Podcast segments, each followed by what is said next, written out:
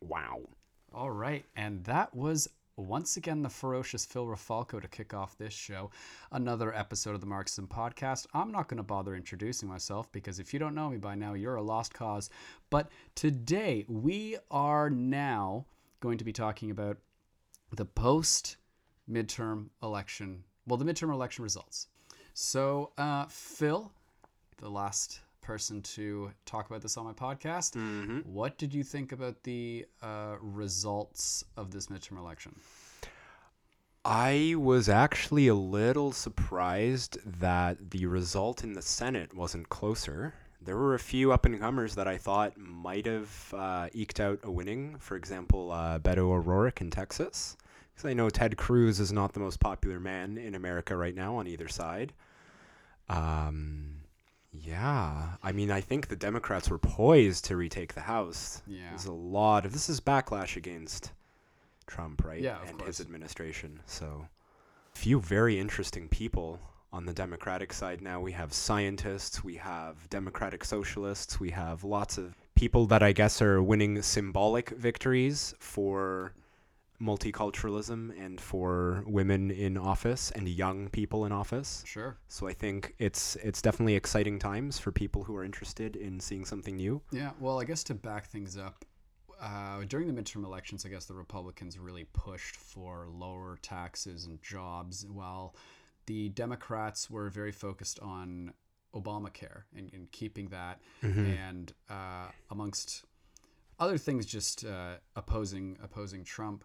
And w- my personal prediction, I thought the Republicans were going to hold on. That's what I said in the last episode. I did. I, I think I said both. And they only held on to one.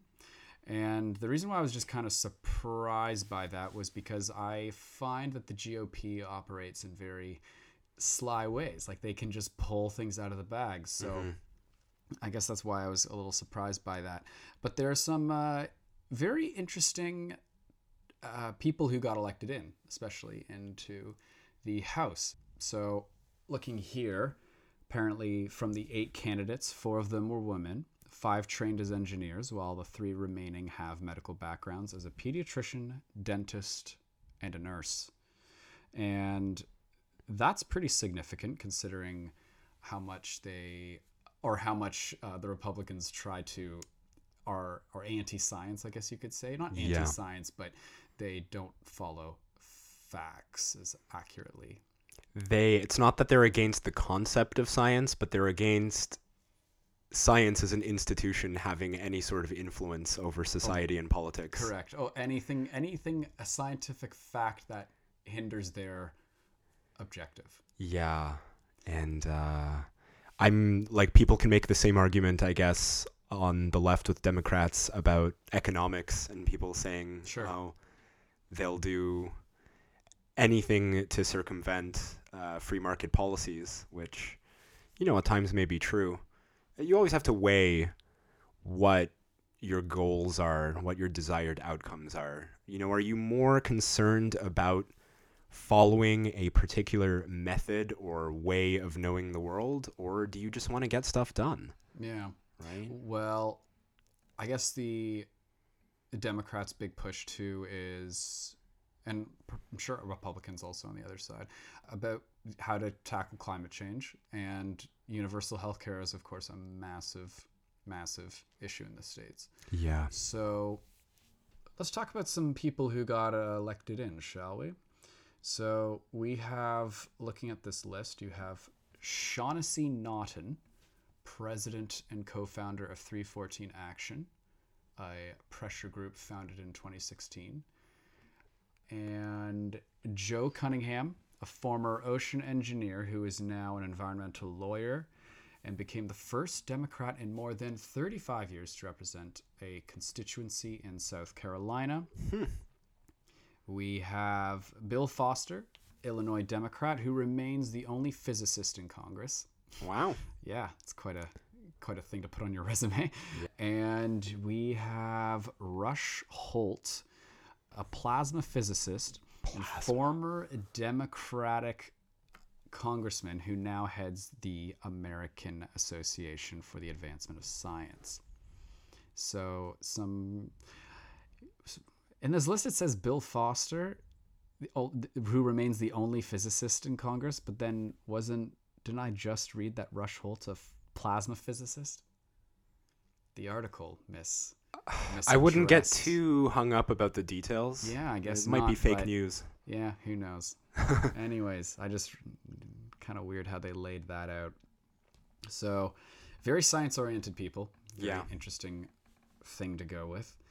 And uh, do you think that is a kind of a slap back to the Republicans for having these sorts of people in, or no? Yeah, for sure. I mean, so I'm not sure why they're making a distinction between a scientist and a plasma physicist, but then again, I'm not a plasma physicist, so Yeah. I'm not going to bother trying to explain that one. Definitely not. But um, you know, it's exciting news. It shouldn't be exciting news, you know, in this day and age, but it is nonetheless exciting that we have people that believe in climate change in 2018 Well, in office. I, the, majority of people probably do. It's just Yeah. they don't get the attention. Right.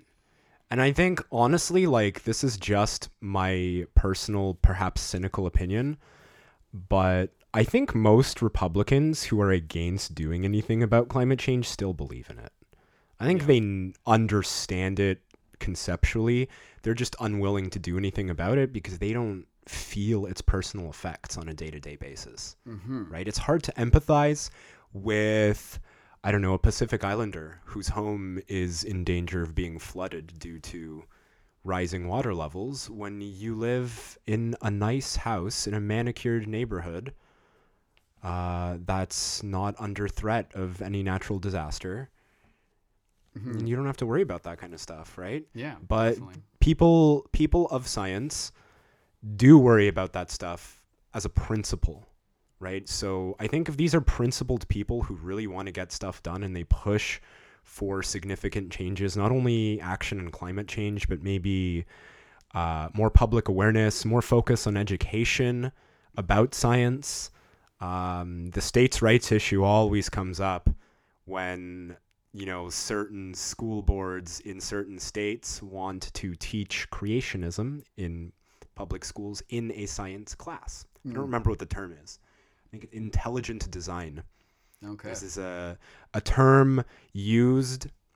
I don't know who coined it, but it's a term used in order to try to fuse creationism and evolution as some kind of religious scientific thing.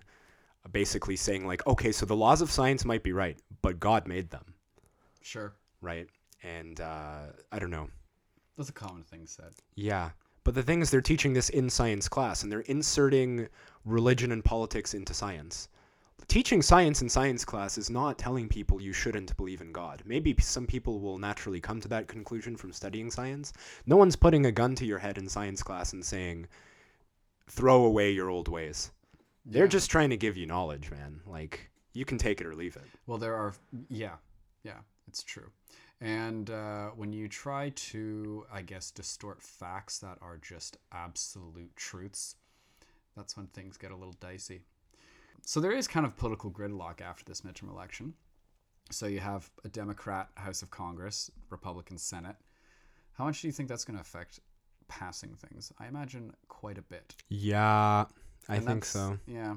So even though there's a lot of hype, or not hype, uh, excitement over the Democrats' uh, victory in the House, there was still that part of me where I was like, uh, you know, because in Canada, the Senate is appointed, whereas the House of Commons are elected. But in the States, both are elected. I believe so.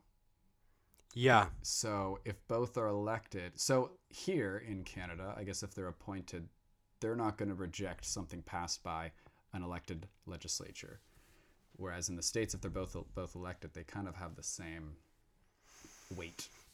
Um. Would you agree or disagree with that? Uh, there's more variables than that. So, I mean, they're both the Senate is an upper house. Correct. So they have more power to Honestly, I don't know the exact kind of specifics of what the Senate in the US can or cannot do, but they definitely like they can throw commissions. All these commissions we've been seeing, these investigations of uh, Facebook, of Brett Kavanaugh, of anyone else you can think of, they have to go through the Senate, right? Correct. So these are a lot of major sticking points that are still coming up. Like the Mueller investigation, I think will at some point have to go through the Senate, and the fact that it's still Republican controlled means that the Democrats can't just blitz everything they want through. They definitely have more space to breathe, but senators are going to have to pass stuff. So I don't know. Yeah, it's it's going to be tough with this. Tough for any of them to get anything done. I think it might. It's too early to say whether it will definitely increase the gridlock. The gridlock's already so high. Yes, correct. I would agree. I think most people would. But I, you know, in a way, there was a part of me that felt like it was more so after this. It was definitely a, a win the Democrats needed in order to get their influence back into government. Mm-hmm. Yeah. So we'll see. We'll see. Trump declared it a major victory, which is a pretty delusional claim, I would say. Definitely not a major victory, but every everything's great, you know. When um, I guess he he says that partially just to. I don't know. Why do you think he says that? To to make sure that there's a certain amount of confidence in the administration. Yeah, I mean it's building hype. Like Building hype, yeah. I think the doomsday sayers would say that this is like a slip towards authoritarianism and he's building a cult of personality around himself where everything that Trump does is great. I mean, I think it's a little too early to call Trump the next Stalin. Uh, you made the Hitler comparison last uh, last episode. I did. I Um, I did indirectly. I said I don't like them and I don't like to use them. There are just some parallels that are frightening. But there are also many more parallels about American society in general, or more points about American society in general that, you know, give me hope that there's still a lot of diversity of thought in the US and it's not all going to hell in a handbasket right now. No, no, I don't think so. It, in a weird way, I'm actually after seeing a guy like Trump get in, and the, one of the major criticisms in the states is the rigidity of the Constitution. There's a part of me that kind of understands why it is so rigid now. Mhm. You know, I think they, I think uh, maybe the founding fathers were onto something. Yeah, they were wise. They, y- well, because a lot of other governments they can bend a lot of things, whereas the Constitution remains in America, right? Yeah. At the same point, nothing is absolute, right? You can't f- build your society to be so inflexible so that you follow the interpretations of a set of rules that were handed out centuries ago, Mm-hmm. right? Um, communications media, social media has vastly changed how we communicate, Yeah. right? The First Yeah. Amendment means something so different over Twitter than it does over uh, physical presence and a speech in a rally. Not that those don't still exist, but now you have private corporations. These are all private corporations, remember, even in the day before technology and the internet. Uh, I mean, the newspaper is a form of technology. Before digital technology, right? The newspaper was usually owned by a corporation. Randolph, William Randolph Hearst, the guy uh, most famous for trying to repress marijuana because hemp business would have put his newspaper business out. You know, he cracked down hard on people trying to dissent against the opinions that were being disseminated in his newspaper uh, and said, well, we have the free speech to say whatever we want in our newspaper. And people are still doing that to these to this day, whether it's on CNN or on Twitter or anything else. You know, there's so much more gray now. There's so many ways we can communicate. It's mm-hmm. just one example. And every way is different. And that means you have to have a different interpretation of the constitutions. I'm going to go back to my example from last podcast. It's just the noise. Oh God, We're going down there, huh? Uh, yeah, I would agree in regards to definitely a lot of gray zones. Out of curiosity, William Randolph Hearst, did he use his like was his newspaper made of like hemp fibers? Because I know the Declaration of Independence was. It was, which is ironic. No, so my understanding is that Sorry, did he oppose it or was he he? opposed it. Okay, that's what I thought you said. Right. Yeah. Okay. So just to be clear, he was a major figure. He was a newspaper baron, yeah. for lack of a better word. He was a major figure in trying to pass the criminalization of marijuana. Right. Which is ironic since the Declaration of Independence with the First Amendment has uh, has that on there. I've met more than a few 420 people who like to bring that fact up. Yeah, I actually didn't know that. I didn't know that. So that's uh, that's you learn learn something new every day, huh? Yeah. Or you try to at least. Yeah. So, what other major things, I guess, happened as a result of this midterm election? I'm trying to think. The dust is still settling. I think the Democrats right now are going in the same vein as the Trudeau and the Liberals in Canada, and they're Right. really going to try to play the symbolic representation card. And they're going to say, look at the record. Not that this is not important. They're going to say the record amount of, like I said before, women, young people, uh, people of different backgrounds, scientists, you know, uh, people of color. All of these are record numbers Oh for well, yeah, yeah, 2018 absolutely. Well, they said f- midterms. Yeah, they said four of the four of the eight candidates were women, so that's pretty. The Symbolic. scientist ones, yeah. yeah, yeah. So that's pretty symbolic, as a result of, um, And it's sorry, especially like Clinton not getting in, uh, becoming elected as president. So that's s- Yeah. And then using, um, and then using the science card, of course. So and three people having medical backgrounds, you know, in support of Obamacare. So yeah, you're right. You're they're already doing the sim- symbolic card.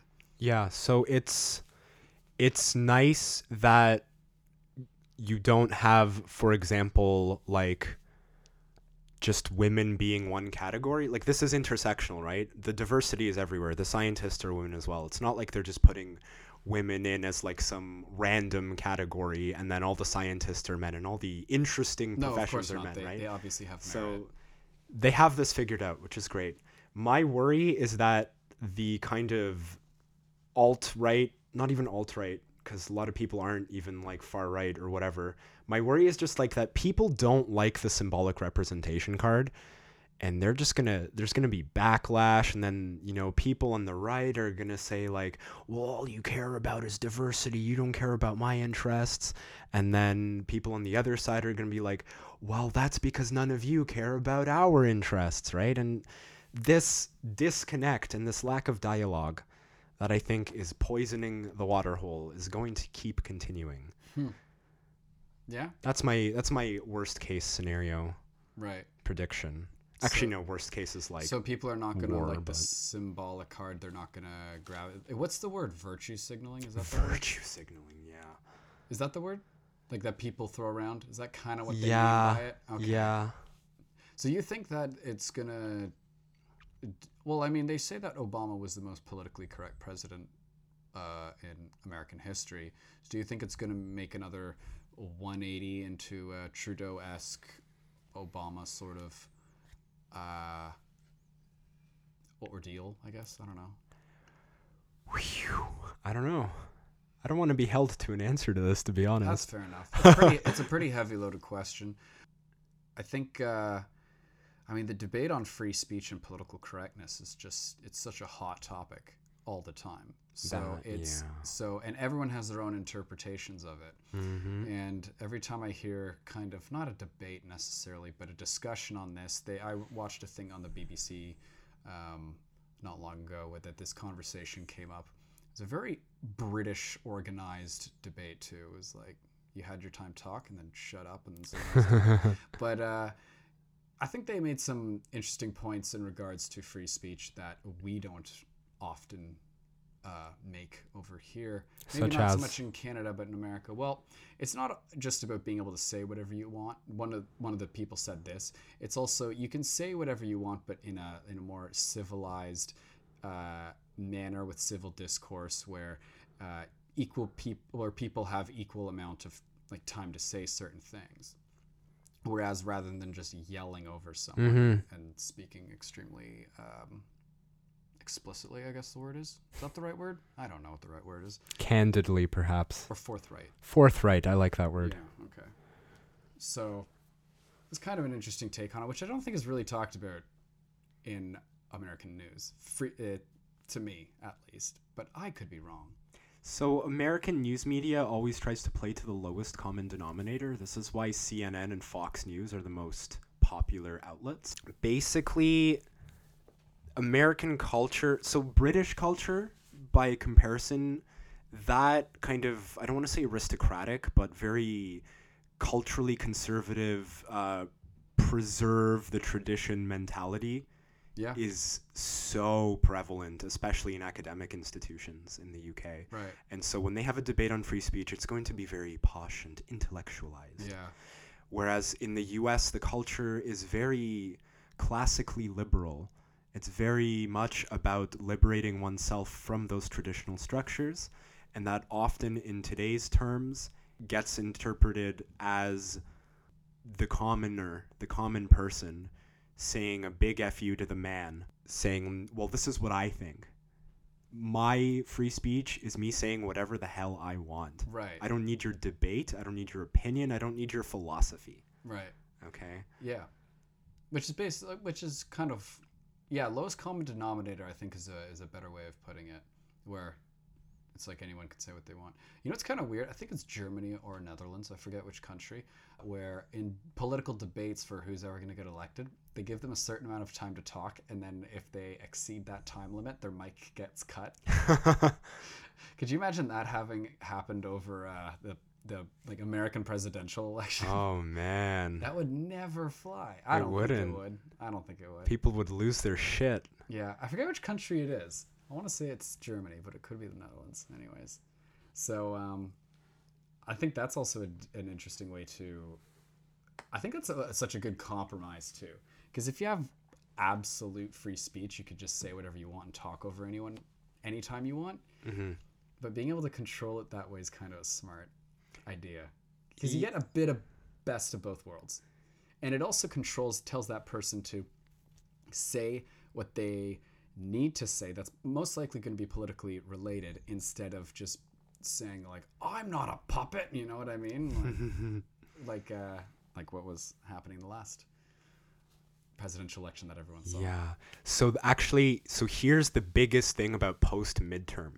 We're on the second half of the cycle, president wise, which means the candidates are going to start coming out of the woodwork. The parties are going to start declaring support. It's two years away, but I guarantee you, Mhm. this gigantic exercise in political theater is going to commence very shortly Right. and it's going to start within the parties. The new candidates that just came in are already going to start lining up behind their favorites.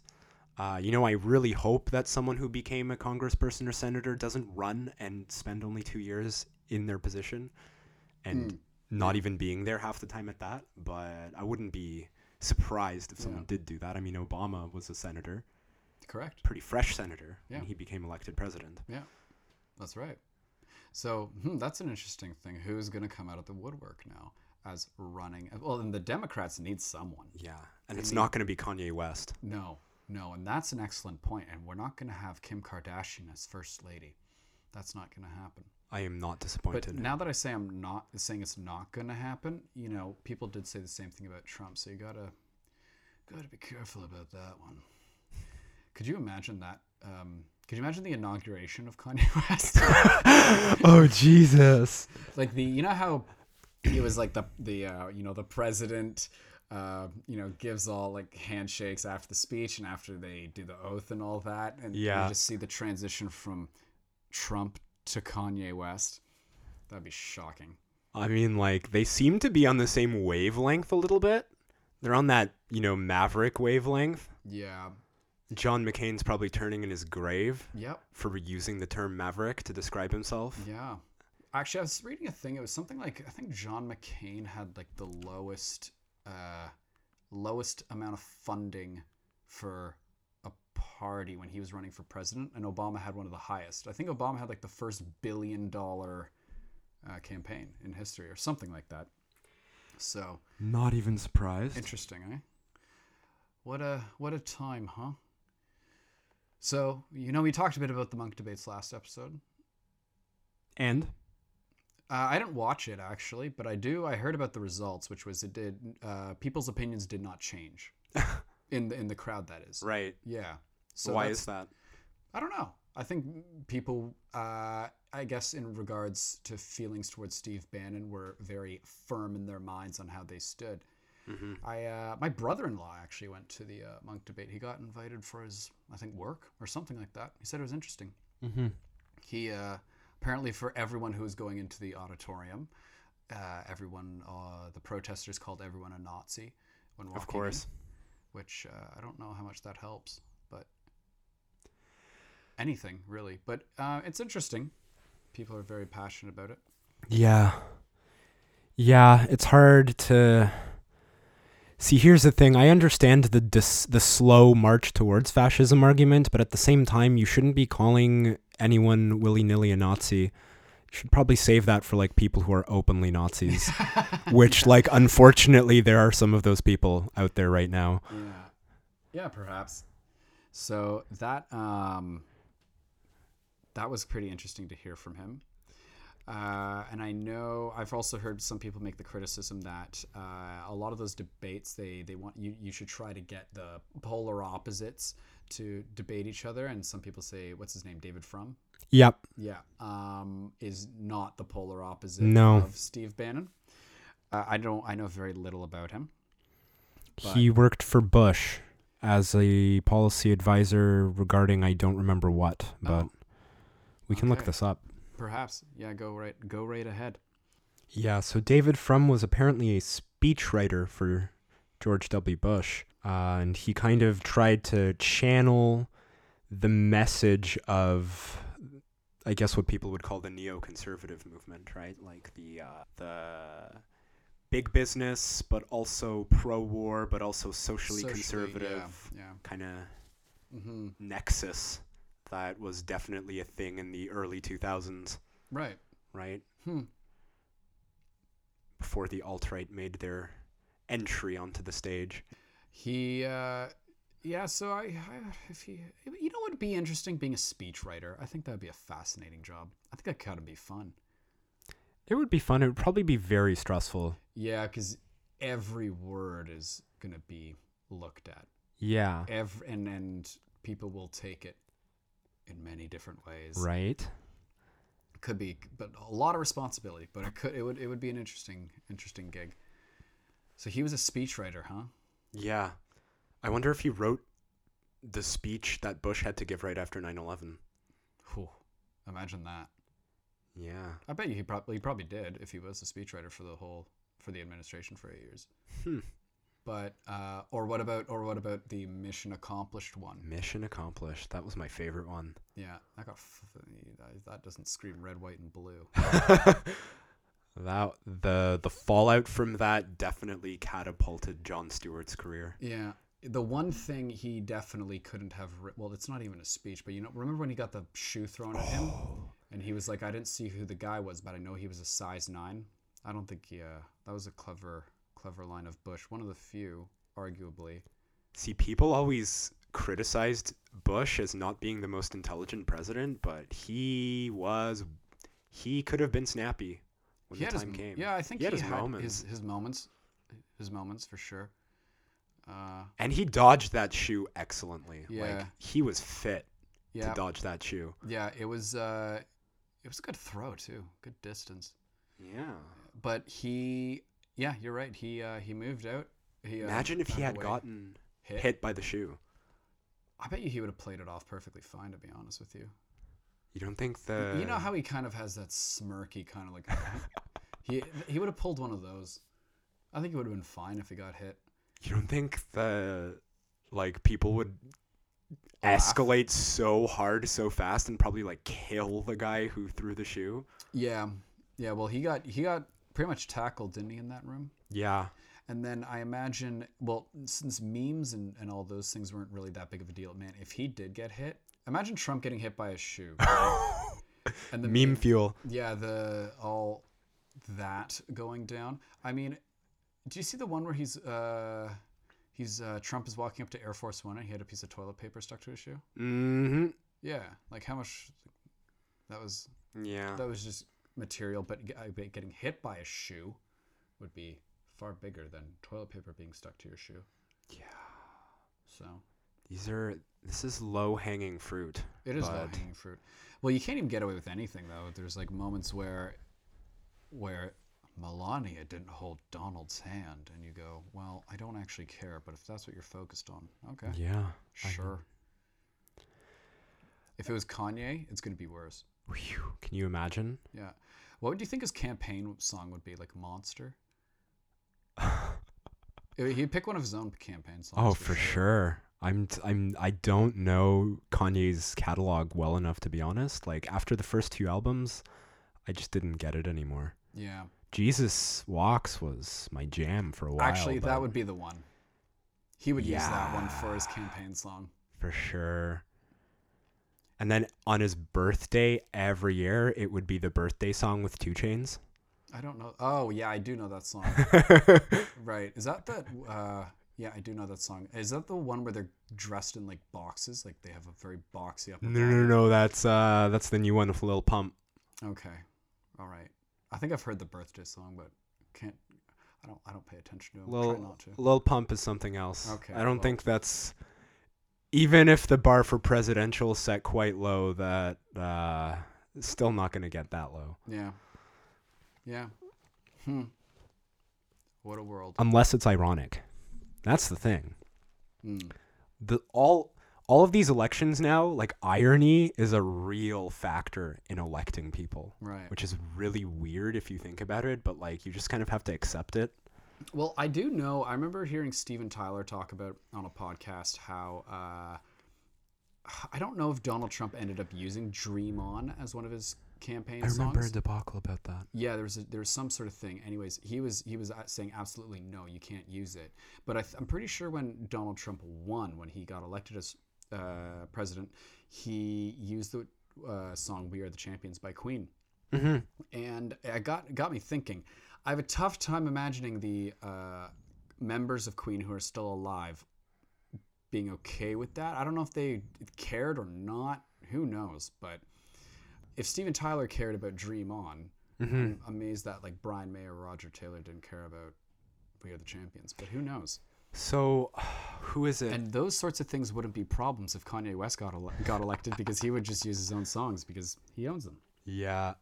Well, there you go. There, if you needed a better merger of economic and political power, look no further than Kanye West 2020. And his speeches will be so unstable. he won't have a speechwriter. No one's good enough for Kanye. You He's gonna think he'll have wing it. spe- No, they'll have a speechwriter. Yeah. He, kn- I think he kind of knows that he's not smart enough. It's not about smart. It's kind of just the system, right? Perhaps.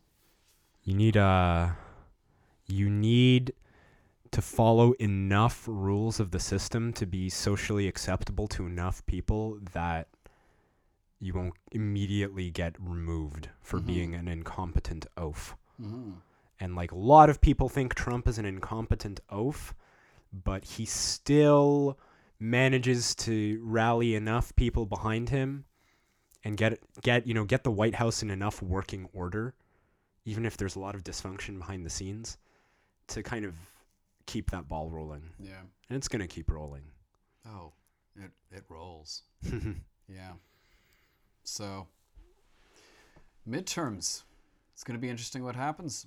And we have a bunch of smart scientists. And uh, what do you think about this? You know how people were always like, why would you ever elect Trump as president? He's not even a politician.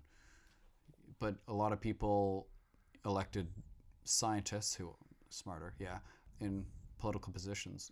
Jimmy Carter wasn't a politician. Ronald Reagan wasn't a politician. I agree, yeah. Uh, the founding fathers. There's loads who aren't. yeah. Uh, Robert McNamara, who was uh, what was he? Secretary of State, right? For uh, who was it? Why am I blanking? Anyways, Secretary of State for someone. Wasn't he? Uh, he was on. He, he played a big role in uh, Ford, Ford uh, automobiles. So Mm-hmm. there are loads who aren't. It's kind of uh, I was just looking up Robert. hypocritical. Yeah, sorry, I was just looking up Robert McNamara, Lyndon B. Johnson, and was- JFK. Okay, that yeah, that's right. That's right. That's right. Yeah, I So- mean, I think most most people that become president are not career politicians. Yeah, exactly.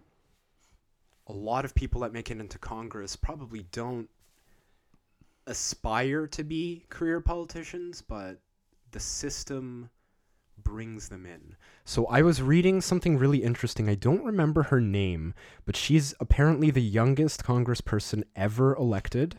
Oh, uh, Alexandra something Cortez, Oscario Cortez, Ocasio Cortez. Three times the charm. Yeah, sorry, I remembered the okay. first name, but I had to look it up. Yeah. And what So- about her? She is 29 years old. It's pretty young. She has been mistaken as a White House intern several times, Wow. even though she is an elected official. Oh, Representative, imagine that every day. yeah. Representative elect for New York's 14th congressional district. So, Sorry, what state? New York's. yeah. Okay. Um so yeah just like imagine imagine the the storm that's going to surround this person's career i mean 29 is very young for a lot of careers like most people don't even establish themselves in law or medicine or anywhere else let alone politics at that age Yeah. A very accomplished Um, person, clearly. is she you know does she have it in her to be part of the system for the next 30 40 50 god knows how long years It's true. or is How- it, it gonna wring her out like a towel? Yeah. I bet you'd be pretty tired after a few years. At the same time, though, there's clearly a lot of confidence in her. Yeah, well, she's one of those up and comers, right? Yeah. She's one of those like, uh, So that's interesting. You'll probably be seeing her in the future. Who knows? If she's already starting this early, there might be a good chance she'll run for president at one point. Well, it's definitely the whole like her whole life still ahead of her politically, Yeah. right? Yeah. There's a lot of pressure on you, Miss Cortez. Yeah, good luck, Mm-hmm. Oh, sorry, Um, senator or House of? Representative, Okay. House of Repre- Rep- yeah. Representatives. Gotcha. So it's gonna be interesting. Huh. Someone to look out for. Yeah, so I think she's one of those kind of, you know, democratic socialist aspiring types. Okay. One of the rally the people, big talk. Makes sense. She's younger. Types. Yeah. I mean, like, I don't think she's all talk. I'm sure she has ideas as well. But what I'm saying is that, you know, if the demographic shift Mm-hmm. that is purported to be symbolically important Yeah. in this election actually manifests materially, then yeah, we're gonna see some some new stuff from this Congress in the next two years. mm-hmm. Like, hopefully not just gridlock. Whether whether it'll be chaos or order, who knows? Whether the Democratic Party embraces all these people or not, who knows? But yeah, definitely some possibilities for a lot of new policies around, like you said, Obamacare, climate change, other aspects of social welfare, education. Yeah. Yeah. It's gonna be a lot. All right. Want to wrap this bad boy up? All right. Well, everyone, hopefully you learned something. Thanks for joining us, whoever decides to listen to this. And uh, in the meantime, check out, of course, the Marxism podcast. And uh, uh, we're also on iTunes, Facebook, Twitter, all that. Subscribe, follow, like, share, do anything that helps me out. And in the meantime, we are out of here. Peace.